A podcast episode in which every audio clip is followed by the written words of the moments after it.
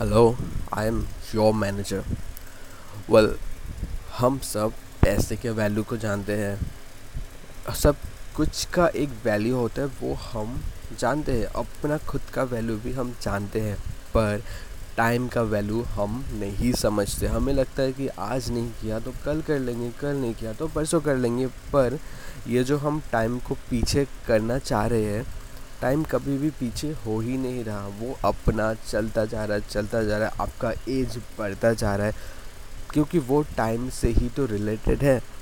और एक टाइम बाद आपको ये रियलाइज़ होगा कि ये काम जो आप अभी स्टार्ट करना चाहते हो, ये अगर आपने पहले स्टार्ट किया होता तो शायद अब तक आप बहुत सक्सेसफुल हो चुके होते।